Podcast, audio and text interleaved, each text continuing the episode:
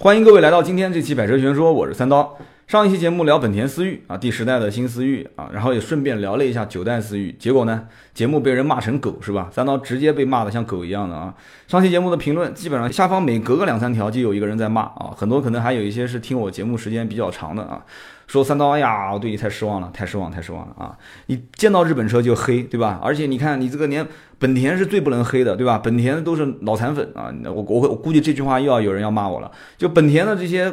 这些粉丝，本田技研，本田就是本身就是一个很工科的一个这种像像像工科男一样的企业，很多的都是黑暗科技，对吧？十几万块钱给你一辆车，而且全系标配那么多的一些以前没有过的东西啊，就配置非常高，价格定位又很合适，你竟然还黑他，你于心何忍呢？对不对？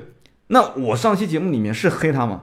大家再仔细想一想，多听两遍我的节目。虽然里面有些观点可能很多人不太赞同啊，我回答我回头我也听了一遍，我觉得确实也是啊，可能我的语言表达方式需要再委婉一点啊，再换一种其他的方式去表达。但是关键性的问题就是，我今天至今为止认为啊，首先我对本田的印象还是不错的，我自己本身开 CRV 是吧？之前我就一直在开 CRV。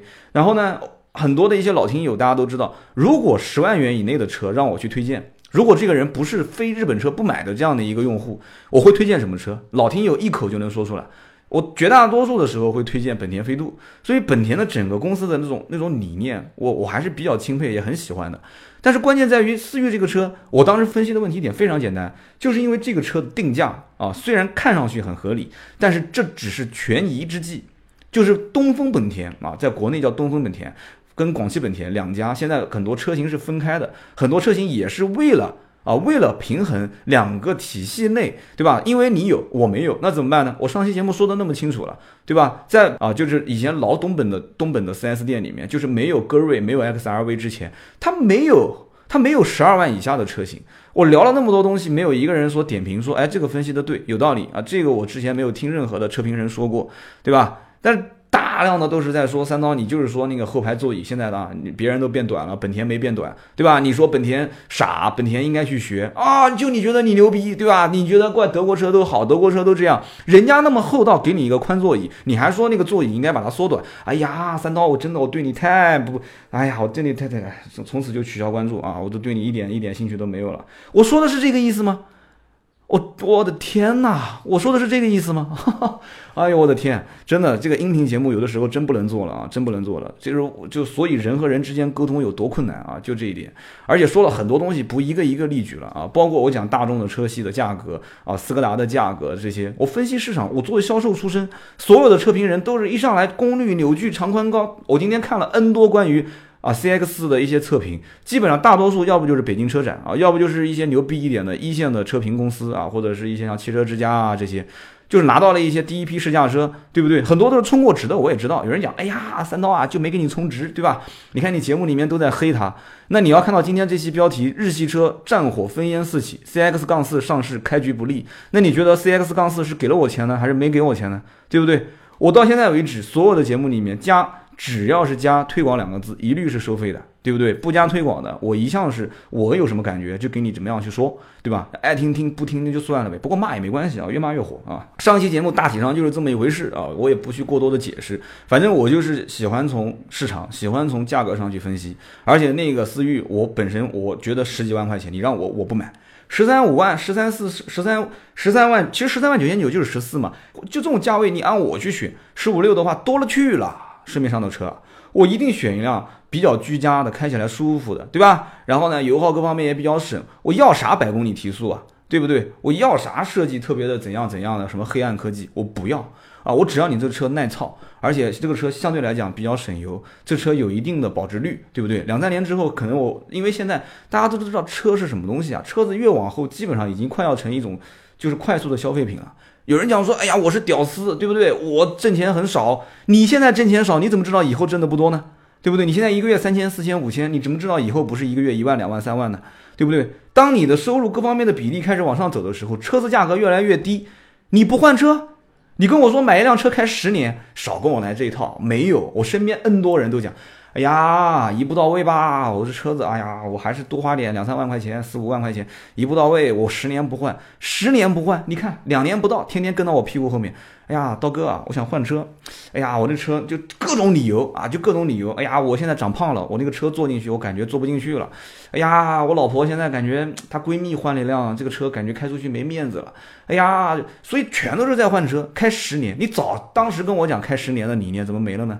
所以别提这些事情，对不对？不要提这些事情，喜欢就买，对吧？你对什么本田的所谓的地球梦特别哈，你就买，对不对？那我们今天聊马自达，马自达这个车，对吧？Skydive 的这个 technology，你觉得说创驰蓝天，你觉得很牛逼，你花钱去买去消费就是了，对不对？我只从一个，就我干销售出身，就从这个观点上去聊。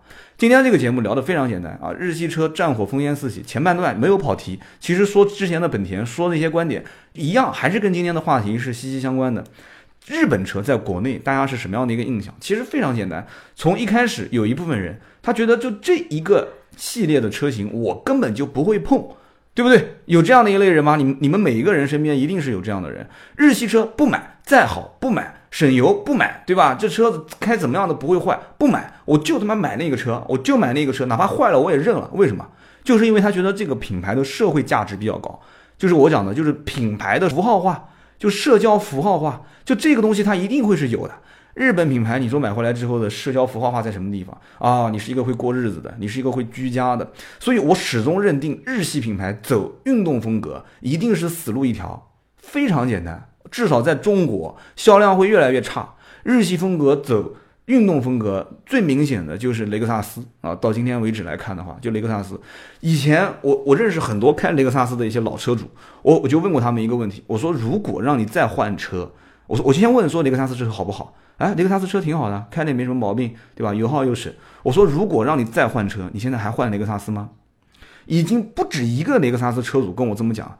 哎呀。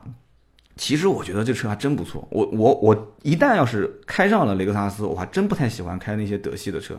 但是关键问题是我现在看到雷克萨斯那些车的造型，我你说我这一把年龄了，其实他也还好，也就很年轻，三十多岁的。我身边还有四十多岁、五十多岁开雷克萨斯的，就他不会去接受这样的一个风格，他不会去接受。那有人讲说运动风格我喜欢啊，对不对？我喜欢啊。现在你看都是偏年轻化，对啊。但是你要知道，很多车它只是拿运动风格去做秀，去做营销方案，但并不是真的把这个车搞得真的那么运动的。运动在国内，你特别是日系品牌，运动在国内你要想打这张牌，死路一条，非常简单。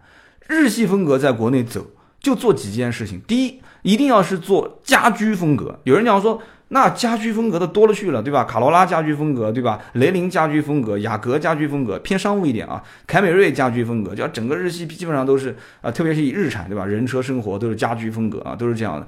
对你，所以你看嘛，你你看日产那个 4S 店好像车不怎么样，轩逸一直排名第一啊，销量，对啊，对不对？卡罗拉有人都在骂这车不好那个不好，当年遇到那个刹车门各方面事件，销量全球排名第一啊，都是这样。对不对？所以日系今年的大的风格都不一样，但是我就一句话：战火烽烟四起，走家居风格的，就是你把运动只是当一个营销手段去出这张牌，就是你去骗骗对手、骗骗老百姓、去骗骗钱，这个没关系。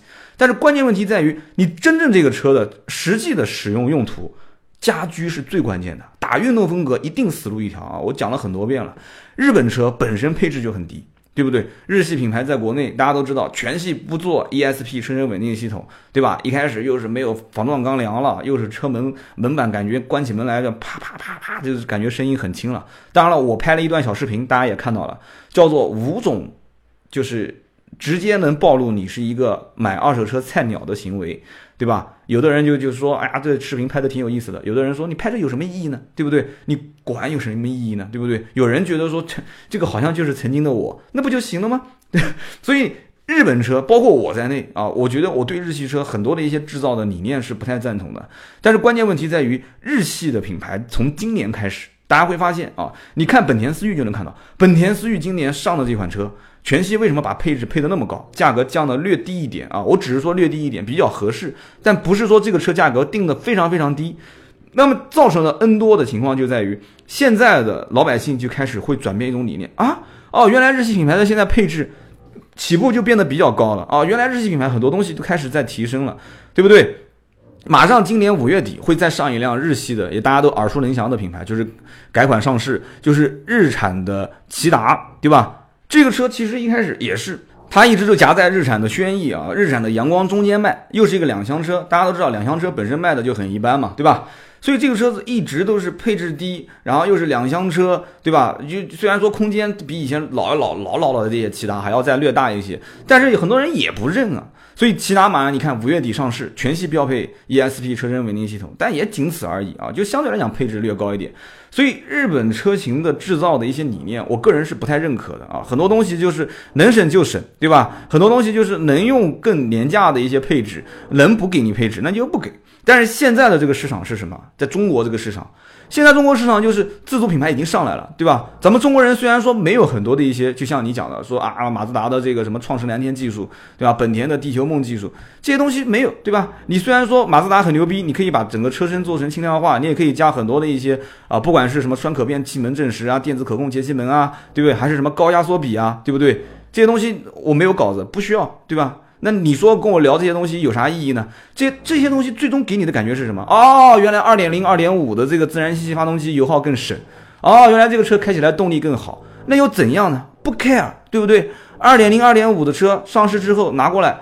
一点享受不到购置税减半政策，这就是老百姓最现实的问题点。其次，马自达的车开起来爽吗？你觉得真的很爽吗？对吧？这车无非不就是外形好看一点吗？拉开车门坐进去之后，那车所有的你平时日常驾驶体验，你只要能跟我讲，你只要摸着良心跟我讲，你说这车开起来很舒服，行，你去买啊，我不会去拦着你的，对不对？就本身就不舒服嘛？我开马自达三一直印象都很差，马自达六好不好呢？还行。那车子确实没有什么好讲的，马自达六一直我觉得居家基本上是比较实用的一款车，但是各方面的粗糙啊，不管是内饰各种就是硬塑料，还是有人讲说你是不是没开过马自达锐意啊？开过马自达锐意，你看看锐意的价格就知道了。同样级别买锐意的这个价位的车型，你再去看看其他的车，你就知道可以买到同级别很多很多的一些车型。所以为什么马自达的车型到了后期会出现很多问题呢？营销有问题。定价有问题，做工各方面都有问题。长马你去看 C X 杠五，C X 杠四本身这个车底盘跟 C X 杠五是一样的，C X 杠五的很多网上的投诉，你去看接缝太长，对吧？然后拼接各方面做工工艺很差，然后内饰各方面各种粗糙，对吧？开起来嘎吱嘎吱响，很多的一些小毛病。那有人讲别的车没有吗？有啊，都有啊，但是它概率更高，而且这个车在很多一方面，我觉得啊，日系品牌今年一定是会。把所有的车型通过小改款或者是大改款，就是偷偷摸摸的把这些配置往上加，然后随着一次又一次的上市改款大换代这种车型，把官方定价一次一次的往下调，这就是今年日系会做到的一些本土化的战略啊。日本车系在今年战火一定是烽烟四起，打的是谁？我觉得打的是所有的身边的竞争对手，不仅仅是德系车、日系车。有人讲说干的是韩系吗？干的是德系吗？这些都不是，日系车干的是所有品牌。我甚至还有一个言论，我们下周六给你们去做一期节目，你会听到，我会猜测有一个车系很有可能在五年内，如果按照现在这个趋势发展的话，就会退出中国了，对吧？有人知道就是这个欧宝，对吧？已经退出中国市场了。那你去分析一下欧宝这个车型在国内为什么卖不好呢？对不对？甚至有的人都说不出欧宝是哪个国家的车，欧宝没听过什么车，对吧？法国车吗？还是意大利的车啊？对吧？明明就是个德国的品牌，那很多人都不知道。结果这个欧宝退出中国市场之后，你看所有的手上还有一批就是残留在手上的那些货源的老板，怎么去卖欧宝？你有没有看过？我估计很多一些城市没有欧宝的 4S 店，就是挂着一个大的横幅，对吧？黑底白字，就跟那个干什么事一样的，然后上面写纯正德系品牌欧宝啊，清仓大甩卖，七折六折啊，就这么卖。所以。我下一个星期六的节目的主题会聊一个车系，我认定这个车系如果再这样发展下去，很有可能三到五年退出中国市场。所以日系品牌在国内。我不关心它现在有什么样大的突破，马自达的昂克赛拉，对不对？卖的好不好？很多人讲说这车啊很漂亮，很不错啊，销量也不错啊。对，销量是不错。你再看看现在的马自达的 4S 店，你就知道了。你去跟他们销售员去聊一聊，你就知道了。经销商举步维艰啊，就这些车型真的能让 4S 店能带来很多的利益吗？对不对？而且价格优惠，你去看一看，现在马自达其实在各个品牌，就是各个的城市的网点相对来讲还是比较少的，所以基本上是属于我看到所有的 4S 店，马自达是最奇葩的一家，很多都是零库存，就很多年一两年前零库存，甚至负库存，没车没车可卖。哎，就奇了怪了。那这车如果真的很很不错很好，厂家你就释放产能嘛，就是就你可以做一段时间产能的一个控制，然后等到快要做啊新车型的，就是比方说小换代啊、小迭代的时候，那么老一款车型可以开始往经销商这边压一批货，压完货之后，经销商调一点价格，再开始往市场上去销售，这都是一个常用的这种手段。哎，马自达就很奇怪，常年都是这样，就一直货都非常的少，所以。我以前在节目里面也经常会讲，就是日系其实有一点点不太尊重中国的市场，所以因此也就造成日系的很多的一些营销，包括日系车型的制造的很多一些工艺和理念都跟不上节奏，就跟不上中国的节奏。如如果说中国市场的节奏还是趋于偏缓的话，那基本上日系品牌就是吃老本就可以了。但是关键问题就是这两年大家都看到了，对吧？就整个的中国市场老百姓对于自主品牌的观念的改变，对吧？德国车已经不是那种高高在上的了，就德系车很多也是不厚道嘛，对吧？大众的品牌去年也是出了那么多的问题，对吧？然后很多的一些就像卖的非常好的品牌，福特的品牌也是动不动就断轴，然后什么什么座椅很臭，对吧？这些事件，就老百姓现在越来越了解，就是我想要的是什么东西，是一个老老实实，对吧？为什么小米公司那么牛逼？你老老实实的造东西，然后呢，你让我什么参与也好，这些东西都是营销手段啊。参与制造也好，听取我的意见也好，给我一些存在感也好，这些东西你要跟我去沟通。日系品牌、日本的车型在国内就一句话，就是不尊重中国市场，然后同时也不跟中国市场的很多一些接地气的这种理念去沟通，而只是打造自己的一种理念，就是完全就是我想这样。因为我想这样，所以你一定会接受我的这个理念，就是这样，我就是这种感觉，对不对？你说德系品牌在国内一开始也是这种理念，因为我要求啊，我的车子是这样的一个标准，所以我认为中国市场就一定老百姓能接受。结果哎，干了几年之后发现完全不是这么回事，对吧？中国人要什么？要大，对吧？中国人要什么？要气派，对吧？要什么？要配置高，要要要有面子，对吧？但是还要什么？还价格便宜嘛，对吧？我没钱，我我没钱。对不对？我我要你打折，我要你优惠，非常现实，别谈那些什么虚头巴脑的东西。所以呢，我们有很多车评人都会讲说，C X 杠四这种车型啊，从上半身来看的话，非常像这个什么车，对吧？非常像一个轿跑车啊，像。昂克赛拉，但是平台像什么呢？平台又像 CX 杠五啊，开起来什么样子呢？啊，开起来可能悬挂偏硬，但是转向非常犀利啊，非常精准。这车各方面的回馈给我的感觉还是非常灵敏的。哎呀，这个六速手自一体变速箱用起来很平顺，非常舒服。马自达是唯一的一个坚持自然吸气发动机的这样的一个品牌，对吧？二点五、二点零啊，我还是更推荐是二点五的啊。虽然说后排有个高高的隆起的地方，而且隆起的地方非常宽，占用了很多的一些空间。哎，但是呢，哎，我觉得并不是很，并不是很很很，你还能往下编吗？对吧？还能往下编吗？对不对？马自达要给我充值，我一定不这么讲，对不对？他就算给我了，给了我钱，我会说他好话，没问题的。但是我一定不会说，哎呀，后排高高隆起，但是哎呀，就坐在里面，我觉得还是蛮舒服的。干嘛要编这个呢？不舒服就是不舒服，不对。C X 杠五的座椅一很垂直，那个车子我身边有人买，那我一哥们儿前两天一直在跟我讲说，C X 杠五这车，我想把它卖掉。我说你卖了换什么呢？啊，我想卖掉换一个，他还是换一个同级别的车。我说你不是头脑不好吗？对不对？他这车坐开的感觉挺爽的，坐的不舒服，而且你不知道这车就时间开久了，总觉得有点后悔。我说哪边后悔？你讲给我听听看。我觉得你车子各方面，你连漆都没做过，这原车漆。我说你要卖给我，我给你价格非常低。你这哥们儿就跟我聊半天啊，这个那个的，然后最后也没换啊，还是舍不得换啊，就这边继续开了。所以。这种品牌的认同感是非常非常关键的。你现在跟我谈什么混动理念好不好看？马自达车非常好看。我曾经有一个听友，应该他今天也会听我节目嘛，从安徽到南京来跟我做现场的节目，对不对？他很明显他会觉得我买了一辆马自达的昂克赛拉，我很自豪啊，我是当地车友会，我怎么样？确实这车很漂亮，很不错。我今天要聊的不是车本身的东西，你喜欢它对吧？你喜欢它的这个。我不管你喜欢它这种操纵操作平台，还是你喜欢它的这种驾驶感受，你觉得这车子适合你就买。但是有一点点的，我的观念就是，它现在的定位，你像这个车子 C X 杠四一上市，所有人都在喊啊贵啦，这车定价怎么这么贵啊？贵啦贵啦！他们为什么讲贵？我觉得这个 C X 杠四也是很搞笑。你要不就不要预售，你再等一段时间，等本田思域这阵风过了以后你再上。你现在啪一上市，好定价开开口就是十四万九千多啊，就等于十五万，对吧？然后再往后走二十多万，让人家上网一看，你马自达这个车啊，二点零、二点二点五，你也没有排量小的一些车型，那人家一看十几万的车，那我肯定是比本田思域嘛，对不对？本田思域才多少钱？哎呀，你定的太贵啦，人家本田思域配置比你高那么多，你这个车子你看本你起步的配置也没有它那么高，你这个车子它定价定那么高。那你怎么不说这车是 SUV 呢？对不对不对？那有人讲说 SUV 这车又没有 CX 杠五那么大，对吧？又没有那么那么厚实那么宽，对吧？但是这个车子什么呢？这车子宽度是一样的，轴距也是一样的，就 CX 杠四跟 CX 杠五。但这个车子什么呢？它就是做的矮。扁平化，就车子比 CX 杠五将近矮了二十公分，就十大几公分，就整个车子是压低它的重心。那有个什么好处呢？开起来更稳啊，对不对？这车我还没试驾，过段时间我会去试，试完之后跟大家再具体聊一下。所以这期节目我主要就是分析日系车在国内现在战火烽烟四起，今年不干这一仗是不行了。日本车一定要干这一仗，那怎么干？现在各家品牌在打的理念是不一样的。我我就非常担心马自达以这种运动化，包括。本田以这种运动化的基因去打市场，你运动的东西可以，我还是那句话，你把外形做做运动就 OK 了，就 OK 了，不要不要当真以为所有的人真的是要运动，天天哭着喊着说我要买运动轿跑，我要买运动车，然后只愿意花十来万的这些这些消费者，大多数他没有钱，他手上没有那么多钱去买，都是跟自己爹娘老子要喊的。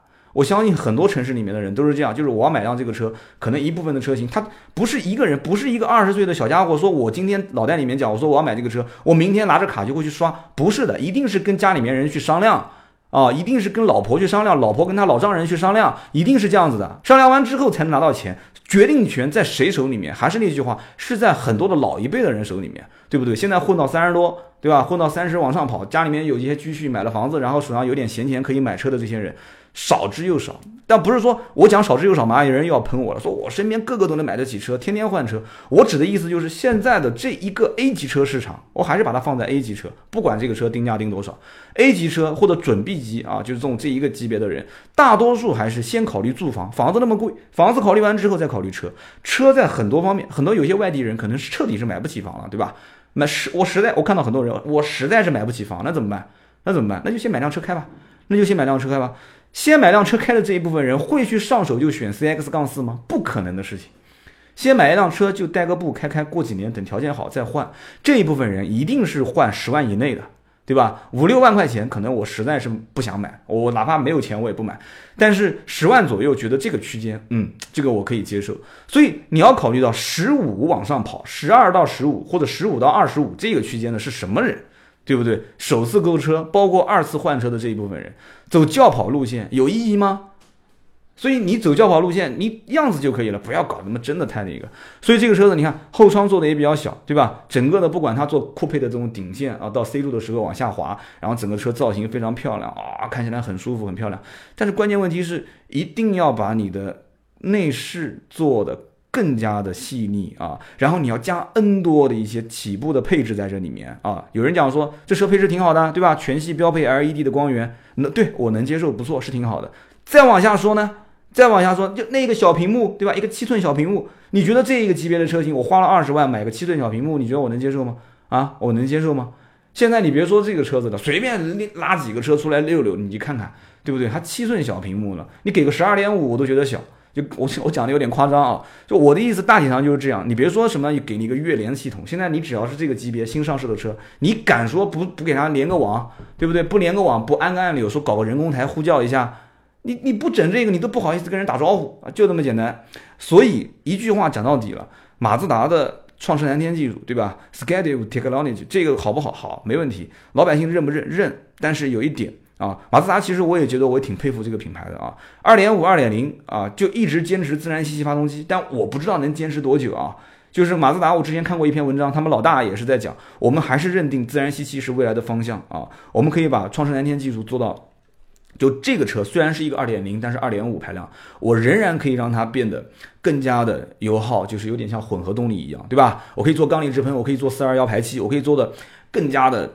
对吧？油耗更省，二点零你能省到天，你省到天了，能省多少呢？对不对？八个油吧，对吧？你能跑到八个油以内，我算是非常佩服你了。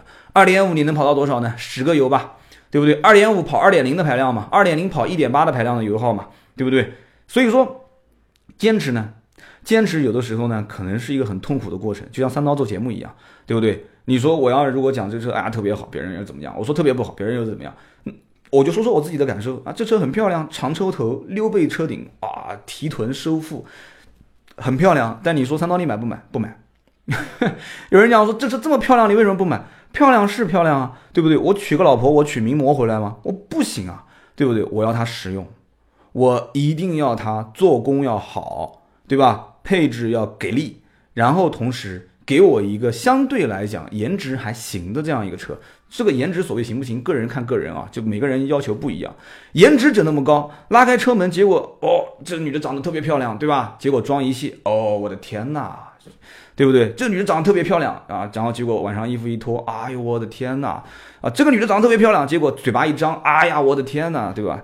这个女的特别漂亮，结果一，对吧？嗯，有一些这个，比方说脚气，有一些这个狐臭啊，所以这个讲白了就一句话，漂亮。是不是将来的一个发展方向？是啊，你马自达如果真的能把车设计那么漂亮，你把你设计师外包就是了。将来帮其他的车厂，对吧？你比如说某一些韩国的品牌，你车设计的那么丑，你帮他去设计设计，收他钱不就行了嘛，对吧？包括还有一些就是日日系的其他一些品牌，我就不说了，也是特别特别难看的造的，你帮人家去设计嘛，我觉得你就没必要再再整那么多一些，对吧？就幺蛾子了嘛。所以马自达的车型在国内，我觉得有很长的路要走。其首先一点就是。他合作的这个，包括长马也好，还是一汽马自达也好，啊，我觉得这里面很多的问题点，觉得一定要慢慢慢慢聚起来。还有一个就是日系车在国内的制造的理念啊，我讲的是日系车在国内的制造理念啊。你现在不是不贡献生产吗？对吧？你不贡献生产没关系，对吧？制造理念现在你看啊，配置现在开始起步会越来越高了啊。材质，日本日本的车型现在慢慢的也会发现，中国是什么？中国是全世界互联网最发达的国家之一，算不算是互联网创业吧？应该算是啊。自媒体这两年蜂拥而起啊，不管说有人讲三刀这一类的，就属于打酱油的，对吧？也不专业，天天就在那边巴拉巴拉瞎聊，也不知道聊什么啊。有很多很专业的，对吧？有三十八啊，有陈震。上期我看有个人评论说，三刀你别整天开口闭口提三十八，你跟他根本就不是一个级别的啊，你别把他放在这个节目里面聊，我听了就恶心。没事。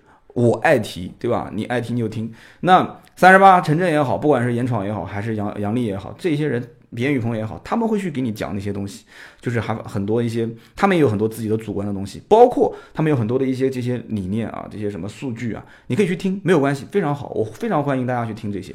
但是同时一点，我应该算是在整个的分析车市里面。我不是说分析最专业啊，但是起码我天天泡在这个里面，我自己开车行，我能我能看到一点点市场上的反应，对吧？春江水暖鸭先知，我就是那只鸭，对吧？我天天就是在捣鼓捣鼓这些东西，对吧？买买摆车，你当真以为买摆车我靠这个东西发家致富吗？对吧？老听友都知道，买有多少人买摆车在我的里面去付过意向金，然后咨询价格的。N 多人吧，我都已经无法计数了，每一天都有好多人。那 N 多人最终结果是什么呢？我把定金退还给你，告诉你你的价格其实很合适，对不对？那基本上有很多人都知道，百分之九十都是你觉得合不合适？合适好退给你，对不对？靠这个挣不到一毛钱，但是有个什么好处呢？我可以通过你的报价，我可以通过我的咨询量，我可以通过我帮你去询价，我了解到了非常及时的全国各地的价格行情，是不是这么个概念？哎，你看这期节目我还透露了一个我的商机啊，就是我虽然没有把你这个单子做成，我不是想赚你们的钱，但最终的结果是什么呢？因为有一个像你这样的客户，在山东的济南，在新疆的乌鲁木齐，在河南的安阳，在福建的啊什么地方，对吧？好，我因为有你，你是真实存在的一个客户，你也有真实提供给我的价格，所以我可以在当地以我的专业的一个话术去跟当地的经销商去沟通。沟通的结果，我就知道哦，原来这个车是这个行情哦，原来那么多人在问这个车哦，原来很多人买这个车的原因是把很多其他的车型 PK 掉了，所以这个是对我就是给我最关键的一个因素。这个比说在每个客户身上赚个什么五百一千的，说实话我也看不上眼这点小钱啊，所以这是最关键的一点。这个信息沉淀在我的小团队里面，那我把它转化成我的节目的内容，就你可能没有听我说，但是在我的脑海里面是我的理念。我理念传递给你，所以为什么本田思域上期节目我说这个车这样子玩玩到最后会玩死的，我仍然不看好思域之后的长期的销量、长线的销量。为什么？而且东风本田这一家经销商，就这种经销商体系和广汽本田这两种体系，东本是一定是做不好这个车的。我为什么会以这样的一种这种这种思路跟你们去讲？我有必要把那么多的一些后面的数据分析讲给你听吗？没必要。对不对？你听我讲，你骂我没关系的。但是我要最终节目最后给你讲到这一点，我觉得很关键。大家一听，哦，原来是这么回事。买摆车的业务，你当真靠这个赚钱吗？真的就是所以。近期节目叫做“日系车战火烽烟四起”啊，CX 杠四上市开局不利。那为什么开局不利？大家应该听了这么多都听得懂了啊。就是说这个车有很多的高科技，的确，但是市场上有没有人买单？一句话，你把它打造的这么运动化，这么的扁平化，这车子又矮又感觉好像很帅气的样子，买单的人不会太多。但是如果说，马自达的公司觉得说，我 CX 杠四这个车本身就是打小众市场，对吧？我不要这个车一个月销量说五千、六千、八千、一万，我只要这个车就放这个地方当幅画一样看，对吧？然后就是细分市场，有一部分想要买运动式轿跑啊 SUV 的这种运动式 SUV、轿跑 SUV 的，我只要能吃这一部分市场，两三千辆一个月，行，OK 了，对吧？我一个月全国也就发那么多辆车，那我无话可说啊，那我无话可说，对吧？那就是日系车把战线做得更长。然后每一个细分市场的车型都往里面填一个，对吧？每一个车型填一个，每一个填一个，你愿意买单就买单。那这个我没有没有任何我没有任何话可讲。但你如果说将来你期望于说 S X 杠四这个车，嗯，我去探一探市场，说不定卖的比 C X 杠五还要好，说不定卖的卖的比昂克赛拉还要好，说不定中国人喜欢买 S U V，然后又喜欢用轿跑的感觉，卖的啊这个车就卖的非常好，哎呀真开心真开心。我告诉你不可能。没有这种可能性，一点都不要去想。所以说，我分析的就是市场行情，就那么简单。是，我觉得以后不管是怎么样讲，就是因为你比方说有一些，如果说有厂家要充值，说 C X 杠，有人讲说三刀，我真想听。如果马自达要真的给你钱了，C X 杠四这个车你想怎么聊，对不对？你现在这个节目我整体听下来，你是不是在黑？你是不是在黑马自达这个车？你是不是整个讲说日系车你全线不看好？没有啊，我我刚刚节目里面一开始我也反复提了。日系品牌里面打居家风格的，对吧？就是你用心去造，你把我刚刚讲了，配置起步越来越高，材质工艺你提升的越来越好，对吧？老百姓自然能感觉得到，然后走居家风格，对不对？所以更多的本土化的东西，你把国人的消费理念能抓到自己的点上，你去造车，用心去对待中国的老百姓，中国的消费者，自然有人会买单，对不对？不要搞那些花头花脑的虚头虚脑的东西。好，OK，有人讲说，那你是不是说 CX 杠四不虚啊？很虚，对吧？虚头虚脑，我没有说，我没有说，只是这个车型还是那句话，以运动的方向去打这张牌。包括本田也是，你看最近上的这两款车都是打运动的牌，我觉得会出问题。我只是个人分析，就是会出问题，老百姓会叫好，但是不叫座，这是非常难的一件事情。日本人日本车在国内，我不相信是不为了挣钱的。每一个车企在国内就是为了赚钱，而且就算你日本车企不赚钱，经销商要赚钱啊，对不对？当年本田的广汽本田 4S 店为什么全国各地一下子铺了那么多的网点？不就是因为当年本田雅阁这个车好卖嘛，对不对？又加价又好卖，然后中国老百姓又愿意买单嘛？你回头想想看，十几年前，对不对？零四零五年，你再看看现在，你有能哪一款车型真正说能把？整个的这个销量和利润各方面都能带上来，但是有一件事情可以跟大家聊，就是其实现在很多 4S 店已经不亏钱了。我那天去跟一个店总去聊天，发现了这件事情。他们跟我讲，又按我去想，哇，雷克萨斯 4S 店都亏得不像样了，对吧？又大又气派又豪华，对吧？一个月就卖那么几十辆车，那怎么赚钱啊？哎，雷克萨斯的老总就跟我讲说，我们其实上个月算下来，上个季度、上一个财年算下来，我还是赚钱的。而且赚了这个钱，老板还挺满意的，员工各项福利给的还挺好的，对不对？我和一汽大众的 4S 店的老总去聊天，他也跟我讲说，一汽大众销量下滑确实非常严重，原来一个月卖两百多辆，现在一个月就卖一百多辆，甚至一百辆都不到。但是整个算下来，开掉人员工资还是可以的，对不对？所以这个有机会我们会慢慢去聊一个概念，就是，就是像这一类的。就是已经非常薄利的这样的，就像比方说家电啊，比方说建材啊，就是非常薄利的这一些体系，它其实在销售终端对成本的控制会要求非常严。这个讲的有点跑题了，改天再聊吧。啊，改天就以宜家的这种方式来跟大家聊，就宜家大家应该都知道吧，就是一个对吧？就是就是大家都非常喜欢的这么一个喜欢买家用家居用品的一个地方。用宜家的这个案例，我跟大家去简单去解释 4S 店的这种营销体系到底需要哪些改变。今天这期节目呢，聊的时间有点长啊。日系车战火烽烟四起，CX 杠四上市开局不利啊。我反正就是大概这么一个理念。不管你们是什么样的一个想法，欢迎到我们的节目下方评论留言啊。节目的下方，你不管骂我不骂我，帮我点个赞，对吧？就老兄弟这么多年听节目了，点个赞你就不能太吝啬吧。其次，记得上我们论坛啊！安卓安卓的手机，大家听好了啊！安卓的手机可以上这个腾讯的市场，对吧？腾讯的安卓的市场还有什么来着？还有这个百度的那个市场，还有一个是九幺助手啊，都可以下载，或者直接输入三 w 点 autotalk a u t o t a l k 啊 t a l k 点 c n autotalk 点 c n，你在网上直接就可以有一个链接，扫二维码直接下载就可以了。然后呢，是我们的论坛，论坛里面你们可能发不了帖，我论坛暂时目前内测只呃发邀请码，邀请码在盾牌的这个每一天会去抽那么几个。那么后期什么时候开放注册？等通知啊，等通知。今天这期节目就到这里，改天我们再继续聊。